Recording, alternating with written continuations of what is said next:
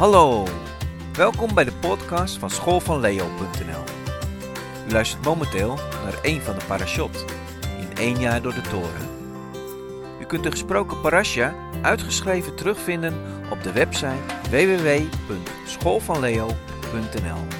Voor nu wens ik u veel luisterplezier.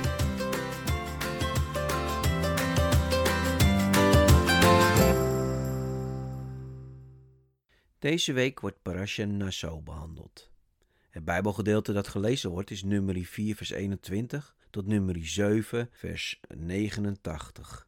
In de vorige Parasha Bamidbar gaf ik aan dat het Bijbelboek Numeri niet een statisch, maar een dynamisch boek is over Yahweh, die zijn volk Israël wil omvormen, transformeren, van slaaf naar een toegewijde dienaar. Maar bij het lezen van Parasha Nassau lijkt het alsof ik op mijn schreden terug moet komen. Eerst is er in hoofdstuk 5 het verslag over de Levitische geslacht van Gerson en Merari en de taak die ze krijgen om delen van de tabernakel te dragen.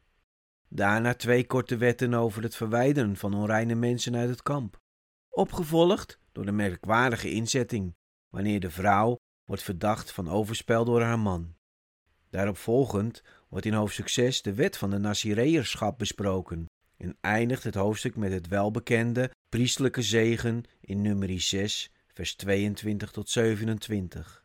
De parasha sluit dan af in hoofdstuk 7 met het eentonig herhalende verslag van de geschenken die de twaalf stammen brachten bij de inwijding van de tabernakel. Waar is de dynamiek dan te vinden? Het zijn niets anders dan zaaie inzettingen en eentonige verslagen in welk van deze verslagen valt er ook maar iets op te maken dat in het Bijbelboek Numeri, Bamidbar, gaat over dat je weer het volk Israël wil transformeren? Al eerder heb ik aangegeven dat we ons niet moeten fixeren op alleen de voorschriften. Ik heb hier iets meer over gezegd in Parasha Emor. We moeten leren om tussen de regels door te lezen. Met andere woorden, dat wat er gezegd wordt te analyseren, te onderzoeken. Wat staat er en waarom? Binnen het Judaïsme gaan de rabbijnen ervan uit dat elk woord van de Torah betekenisvol is. Het vertelt ons iets wat we moeten weten. En er is heel wat te zeggen over wat er in deze parasha naso staat. We zouden in de diepte kunnen gaan over het Hebreeuwse woord naso, dat hier vertaald wordt met opnemen, maar ook opheffen kan betekenen. Als je hier meer over wil weten, dan kan je dat terugvinden in Parasha Vayera. Laat staan wanneer we de priestelijke zegen in nummer 6, vers 22 tot 27 volledig zouden ontvouwen. De priestelijke zegen, denk ik, is één van de dynamische woorden die gericht is op het transformeren van het volk van Israël. Toch wil ik mijn aandacht richten op een andere inzetting die Yahweh aan het volk geeft, namelijk het Nazireërschap. Voordat ik hier verder op inga, wil ik eerst iets kwijt wat mij constant is onderwezen en waar ik steeds meer erachter kom dat het niet klopt. Want hoe meer ik de Torah, het Oude Testament, bestudeer, des te meer ik tot ontdekking kom dat het Jodendom, het Judaïsme, niet een legalistische religie is. Dat het voor de Joden in het Oude Testament, net als voor de gelovigen in het Nieuwe Testament, mogelijk was om in de nabijheid van je te komen, om een diepe persoonlijke relatie aan te gaan met Yahweh. Ja, het is waar dat in het Oude Testament maar één keer in het jaar de hoge priester het heilige der heiligen kon betreden om verzoening te kunnen doen voor het hele volk. En daarin hebben wij, door Jezus, die nu voor ons in de hemel fungeert als hoge priester, een beter of een verbeterde verbond. Mede doordat wij niet maar één keer in het jaar verzoend kunnen worden met God, maar dat het nu elk moment kan. Het is echter een leugen dat het voor een gewone Israëliet in het Oude Testament niet mogelijk zou zijn om een diepe persoonlijke relatie met Yahweh te kunnen onderhouden. Laten we weer de draad oppakken van het Nazireërschap. In deze wet wordt de Israëliet die de gelofte wil afleggen om zich vrijwillig toe te wijden aan Yahweh, drie dingen gevraagd om zich daaraan te houden. Deze zijn het zich onthouden van drinken van wijn en druivensap en het eten van verse of gedroogde druiven.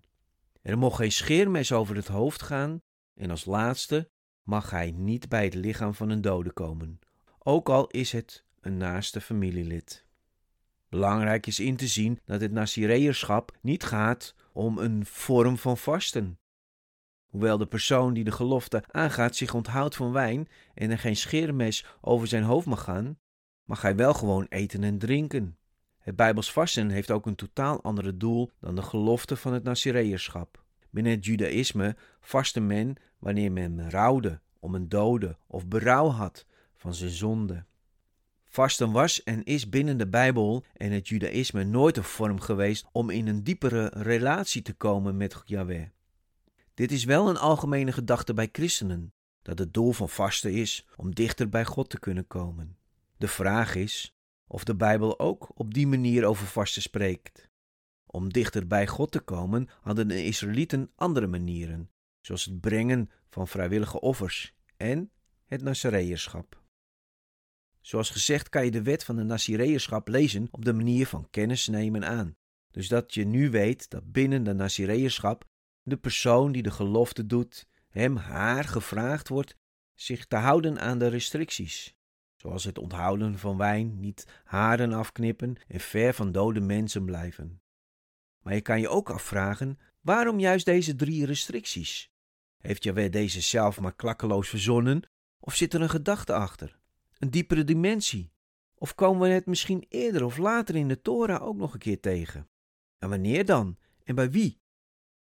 Eigenlijk heb ik het antwoord al eerder in deze parasha gegeven. Ik heb het namelijk gehad over dat alleen de hoge priester één keer in het jaar het heilige der heiligen mocht betreden en dicht in de buurt van Jahweh mocht komen. De hoge priester had dus een bevoorrechte positie en was dan ook zeer begenadigd. En natuurlijk was zijn functie en taak ook bijzonder. Niet Jan en alle man mochten verzoening brengen voor heel het volk. Maar het is niet zo dat de hoge priester de enige was die de nabijheid van Jewe zo dichtbij mocht ervaren. Laten we eens kijken naar waar de hoge priester zich aan moest houden. In Leviticus 10, vers 8 tot en met 9 staat: De Heere sprak tot de Aaron: Wijn of bedwelmende drank zult gij niet drinken. Gij nog uw zonen, wanneer gij de tent der samenkomst binnenkomt, opdat gij niet sterft.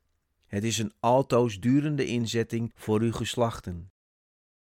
En in Leviticus 21, vers 10 tot en met 11 lezen we: En de priester, die de hoogste is onder zijn broeders, op wiens hoofd de salfolie is gegoten en die men gewijd heeft, door hem de heilige klederen aan te trekken, zal zijn hoofdhaar niet los laten hangen en zijn kleren niet scheuren. Bij geen enkele doden zal hij komen, aan zijn vader en moeder zal hij zich niet verontreinigen. We zien hier dat twee van de drie inzettingen van het priesterschap gelijk zijn aan het Nazirenerschap. Maar hoe zit het eigenlijk met het derde? Er mag geen scheermes over zijn hoofd gaan. Hoewel er hierover voor de hoge priester wel inzettingen zijn, zoals hierboven in Leviticus 21 vers 10, dat hij zijn hoofdharen niet mag loslaten hangen, en in vers 5, dat op zijn hoofd geen kale plek gemaakt mag worden en de randen van zijn baard niet mag afscheren, wordt er nergens gerept over dat de hoge priester zijn haren niet zou mogen knippen. Dus blijkbaar gaat de vergelijking niet helemaal op. Of, laten we eens naar vijf verschillende vertalingen van nummer 6 vers 7b kijken. In het Bijbelgenootschap staat, want het Nazireërschap zijn Gods is op zijn hoofd. En de NBV vertaalt het met, want op zijn hoofd draagt hij het teken dat hij aan God gewijd is de Groot Nieuwsbijbel zegt: zolang de gelofte geldt, is hij aan de Heere gewijd. En de Bijbel in gewone taal: hij dient de God en zijn lange haar is daarvan het teken. En de Nardense Bijbel zegt: want de nasierkroon van zijn God is op zijn hoofd. Zoals we zien, geven alle vertalingen iets anders weer. De vraag is wat een Nazarener op boven zijn hoofd heeft. Is het zijn Nazireërschap? het teken van gewijdheid, de gelofte of nasierkroon? Of is zijn lange haar het teken van zijn nasireërschap? Hoe komt het dat er zoveel verschillende vertalingen zijn? Wanneer we in het Hebreeuws gaan kijken, wordt het wel wat duidelijker. In het Hebreeuws staat er letterlijk, want het haar of de kroon, het nasireërschap of de wijding van zijn God is op zijn hoofd. Zoals je ziet heeft het Hebreeuwse woord, netzer hier, meerdere betekenissen. Van haar, wijding of kroon of nazireërschap. Laten we teruggaan naar de hoge priester. De speciale kleding die zowel de priester als de hoge priester tijdens zijn dienst in het tabernakel droeg, was onder andere de tulband. De hoge priester had op zijn tulband iets extra's. Dit werd het tzits genoemd. Het is een soort gouden plaat dat over de tulband gaat. En op die plaat staat geheiligd voor God. Laten we nu eens kijken hoe de Torah deze tzits noemt. In Exodus 29, vers 6 lezen we: En gij zult den hoed, dus de tulband, op zijn hoofd zetten. De kroon, de netzer der heiligheid, zult gij aan den hoed, aan de tulband zetten. Met andere woorden, net als de hoge priester droeg ook de Nazareër door middel van zijn lange haar een goddelijke kroon, een netzer. Met andere woorden, net als de hoge priester droeg ook de Nazireër door middel van zijn lange haar een goddelijke kroon, een netzer. Alle drie de inzettingen van de Nazireër zijn dus in wezen gelijk aan de hoge priester. En daarmee kon de Nazireër in net zo'n nauwe relatie komen met Yahweh als de hoge priester. De gelofte van de Nazireërschap kon zowel door een man en een vrouw worden aangegaan. Het was dus voor iedereen van het volk van Israël mogelijk om in Gods nabijheid te komen, zonder eerst offers te brengen of naar de tabernakel of tempel te moeten gaan. Aan de Nazireër-gelofte kwam echter ook een eind. Na een periode in bijzondere nabijheid van God te mogen zijn, werd hem ook weer gevraagd de draad van het gewone leven op te pakken. Dit werd gesymboliseerd doordat hij zowel een zond als een brandoffer moest brengen bij de tabernakel. Het bijzondere is echter dat de wet van de Nazireër-gelofte wordt opgevolgd door de priestelijke zegen. Zo mag de persoon na zijn Nazireër-gelofte weten dat God hem in het gewone leven niet aan zijn lot overlaat. Hij mag weten dat de naam van Jewe op hem is gelegd, om tot zegen te zijn voor zijn omgeving. Wat wij nieuwtestamentische gelovigen van deze parasha kunnen leren, is dat het goed is om af en toe een gelofte af te leggen tegenover God, om een bepaalde periode ons toe te wijden om de nabijheid van God op een speciale manier te zoeken. Maar God vraagt van ons ook om na deze periode weer de draad van het gewone leven op te pakken. Maar niet voordat Yahweh zijn naam door middel van de Heilige Geest op ons heeft gelegd, zodat we door Hem bekrachtigd worden om tot zegen te zijn voor de wereld.